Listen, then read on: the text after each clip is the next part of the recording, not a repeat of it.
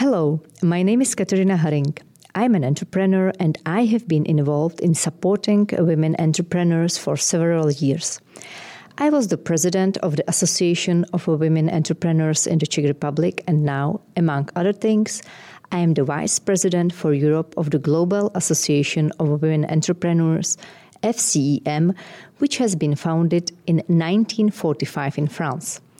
In the Business Women Around the World podcast, I want to give a voice to women from all continents and from different countries of the world to share their ideas which can inspire you to start your own business or bring a breath of fresh air into it.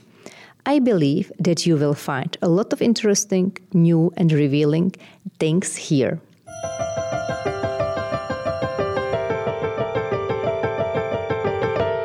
Today, my guest is uh, Marie-Christine Oghly, World FCEM President and Vice Chair of International Chamber of Commerce. Dear Marie-Christine, good morning and thank you very much for being here with us. Good morning, Katerina. Oh. Marie-Christine, uh, I introduce you as the president of the Global Association of Entrepreneurs, FCEM, but that is not your only commitment as you also dedicate your time to other organizations. Uh, but we get to that uh, later. Please tell me, why do you think organizations like FCEM are important to uh, the development and support of the women's business environment? Um, to develop business, I'm absolutely convinced we need to do a lot of networking and develop social activities. It's uh, also necessary to be visible in economic world and be part of economic power activities.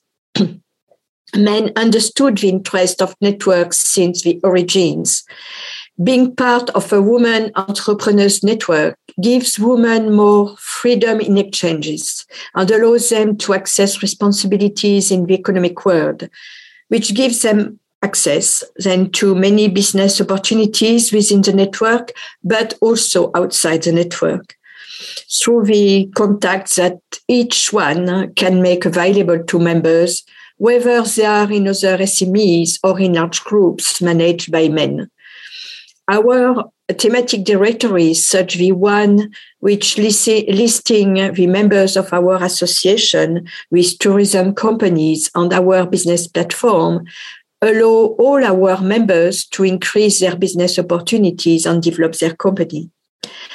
The motto of our organization is Alone we are invisible, together we are invincible. I'm a strong believer in, those, in this motto. Mm-hmm. Um, FCEM was founded before the uh, end of World War II by a woman who had lost their husband in both wars and needed help running the businesses and companies. And uh, what do you think is now the strange and uh, the main maybe role of FCEM today?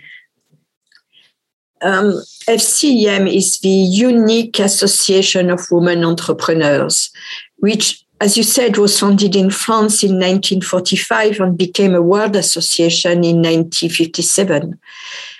FCEM has so far succeeded in bringing together women entrepreneurs from five continents, 120 member countries to enable them to overcome the gender gap to develop their business through our meetings, but also our business community through our business platform, to lobby near governments and international institutions for the promotion of gender equality, to be a vast network of mutual support and solidarity. I would even say friendship a network of support through mentoring and our Business Without Border program initiated in the Indian Ocean, and we will develop in Latin America and Africa. Uh, thank you. Uh, we can say that we live in turbulent times uh, and a lot is uh, changing, not only thanks to COVID, but also the geopolitical situation is changing, uh, maybe especially in uh, Europe. And you are in touch with women from all over the world. And please could you tell us what challenges they are currently facing uh, at this uh, time I understand it's different in each uh, region and each uh, continent, but maybe you see some common topic. Um, during the pandemic, women were often the ones who have given up their work and their company to take care of the children and manage its family.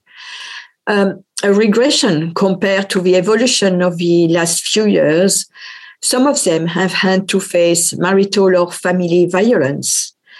Many women have found themselves having to cope alone with a very difficult economic situation. But a huge solidarity between women to survive, to help others to survive, was developed mainly in emerging countries. Many self help initiatives, but also um, the will, the willingness to change behavior and consumption by taking into account climate change and avoid some new pandemic. Initiative to, to teach better component, compo, comportment, better consumption attitudes, and to innovate. In Latin America, where I visited before the pandemic and very recently, the development of circular economy is driven by women, which is why we have chosen this theme for our association in 2022. They are also investing in digitalization and innovation. Mm. Yes, these are the main issues uh, we should work on in each country, I, I, dare to say. But maybe a little bit back to the European affairs, uh, um, because we are really facing now the energy crisis, maybe in some country, even the refugees countries. But do you think uh, we are going to maybe face in some other uh, important changing and things in the near future what do you think or what could be your advice um, inflation and speculation are two challenge, challenges that Europe will have to face, as the various crises have led to a decrease or even halt in industrial production. Uh, companies have to deal with supply difficulties and the scarcity of certain materials, which has led to increasing inflation. Changes in this way, in the way the labor is seen. Uh, the pandemic and its various confinement have upset the relationship with work. Imposed teleworking has become a desire for many employees allowing them to better reconcile works and personal life. Um, it was a, a, recent trend before the COVID. The pandemic has accelerated uh, this um, attitude. Um, companies must therefore face up to a new management style, sometimes remobilizing teams employees also want to give more meaning to their life and their work. And um, we are seeing an increasing number of resignations. The post COVID economic recovery is creating a situation that European countries, I would even say Western countries in general, the USA being largely affected by labor shortage.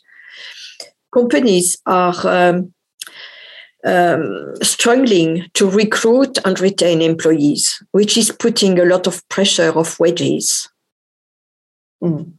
Uh, you are also vice chair of International Chamber of Commerce, and your portfolio includes international development and European affairs. Please tell us what international issues are you dealing with uh, at ICC now, if you can, please.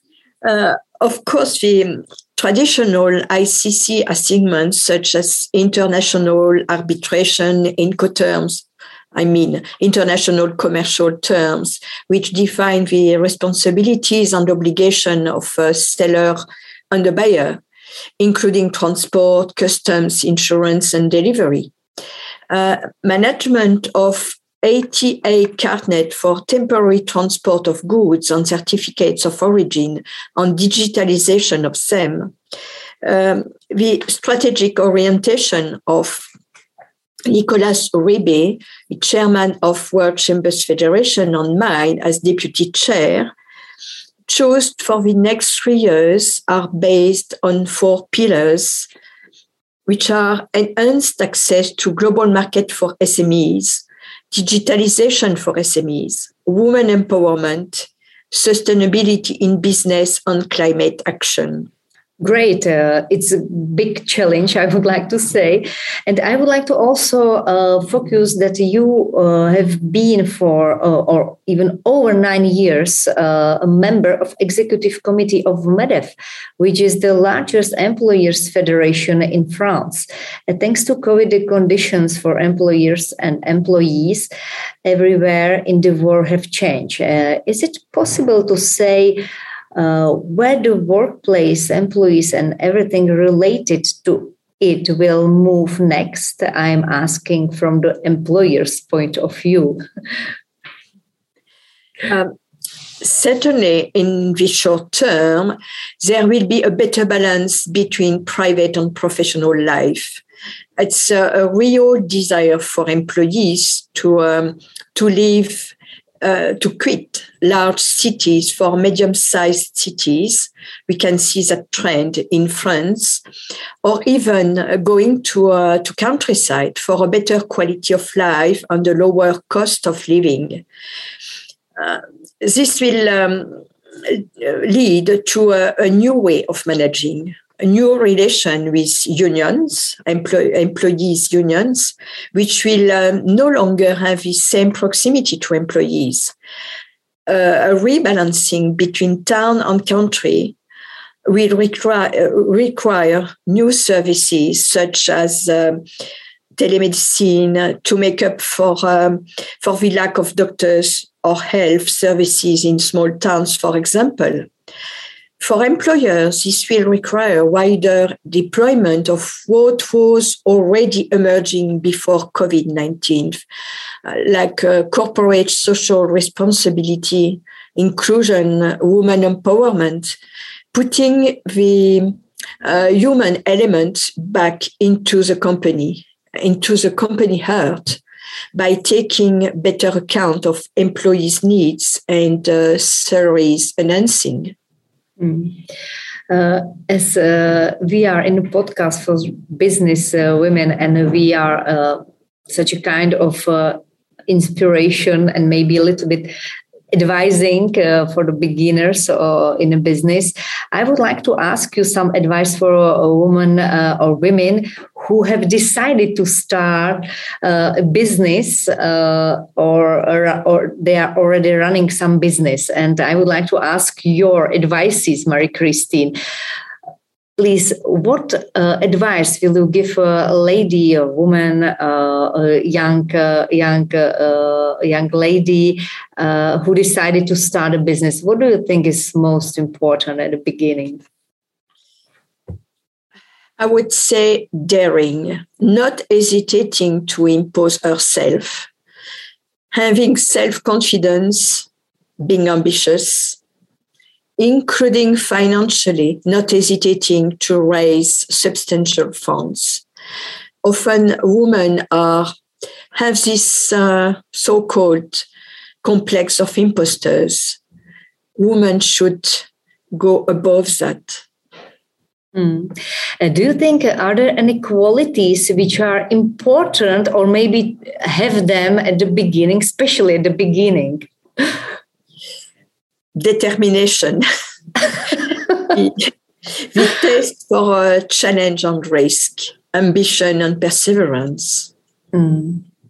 Great, thank you. Thank you very much.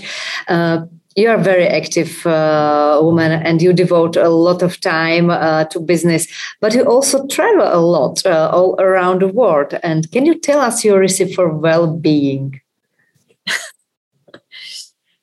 Uh, you know, for me, it's uh, it will be better tomorrow if I'm not feeling well. I'm just thinking about uh, tomorrow will be better. Um, thinking always about future, thinking positive, and uh, what's difficult today will be just a memory tomorrow.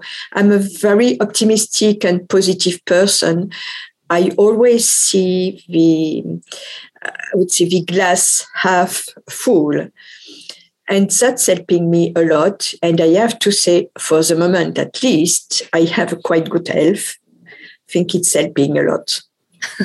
Thank you.